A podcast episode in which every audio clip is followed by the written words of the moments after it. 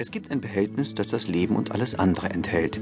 Es ist kein metaphorisches Behältnis aus alten Überlieferungen, keine Schachtel voll Papierstapel, die gesammelt, zusammengebunden und mit den Farbwerken der Zuversicht gefüllt wurden, um damit die Schwächen und Widersprüche der menschlichen Spezies zu beschreiben. Das Gefäß verströmt nicht den modrigen Geruch antiker Weisheit und schimmelnden Papiers. Es ist kein mikroskopisch kleiner Raum mit DNA-Nukleinbasen, der zwischen Zellwänden eingebettet ist und Spuren von allem enthält, das je gelebt hat. Vom heutigen Tag bis durch den Sternenstaub des Urknalls zurück zu dem, was auch immer bereits existierte, bevor die Zeit begann.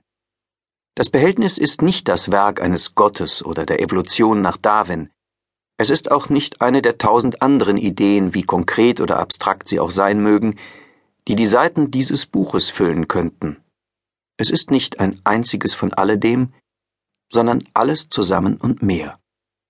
Nun, da wir wissen, was es nicht ist, sehen wir uns doch einmal an, was es ist.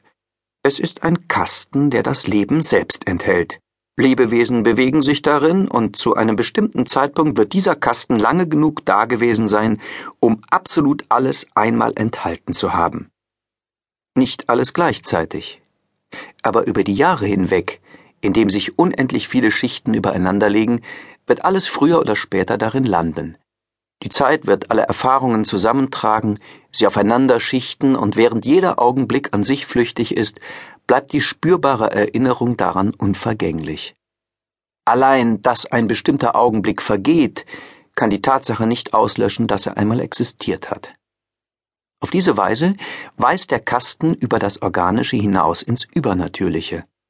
Die herzergreifende Süße der Liebe, der zerfleischende Hass, die schlüpfrige Lust, der Kummer über den Verlust eines Familienmitglieds, die Qual der Einsamkeit, alle Gedanken, die je gedacht, alle Worte, die je gesagt wurden und selbst die, die ungesagt blieben, die Freude über ein neugeborenes Leben, die Trauer über den Tod und alles andere, wird in diesem einen Behältnis durchlebt werden. Die Luft ist drückend vor Ahnung all dessen, und wenn es vorbei ist, wird die Luft schwer sein von allem, was geschah.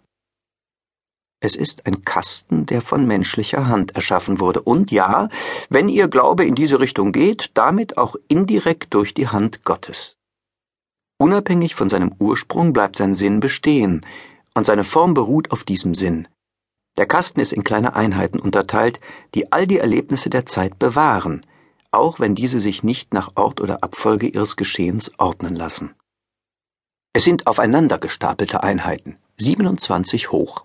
3 breit und 2 tief, die dieses Sammelsurium beherbergen. Melville Dewey, Schutzpatron der Bibliothekare, würde sich beim bloßen Gedanken daran im Grab umdrehen, die Merkmale dieser 162 Einheiten klassifizieren zu müssen. Es besteht keine Möglichkeit, das, was hier geschieht, zu ordnen oder zu strukturieren, keine Möglichkeit, es zu steuern oder zu systematisieren. Es muss schlicht als Chaos belassen werden. 2 Aufzüge verbinden all diese Abteile.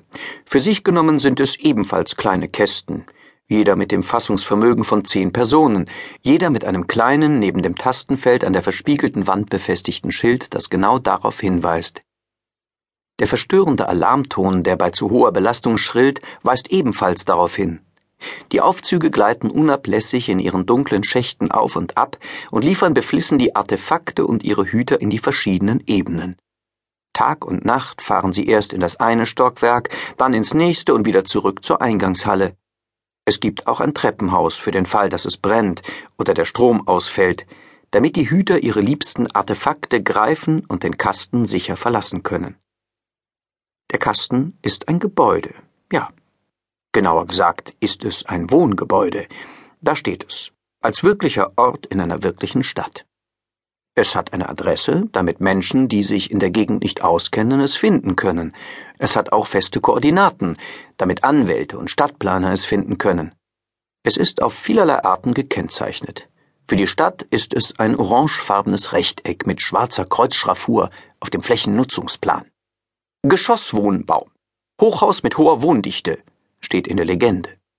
Für viele seiner Bewohner bedeutet es, eine 2-Zimmer-Mietwohnung mit Tiefgarage und Münzwaschkeller.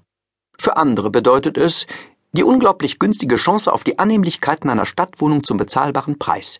Diese 2-Zimmer-Küche-Bad-Eigentumswohnung mit ungehindertem Ausblick auf die Stadt muss man gesehen haben, um es zu glauben.